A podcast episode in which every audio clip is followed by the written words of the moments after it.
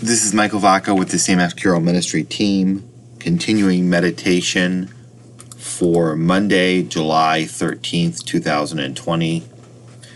Today, our Lord tells us that He has not come to bring peace, but the sword. What can this mean that the King of Peace did not come to bring peace? It means that He does not bring an earthly peace, a cessation from violence and struggle.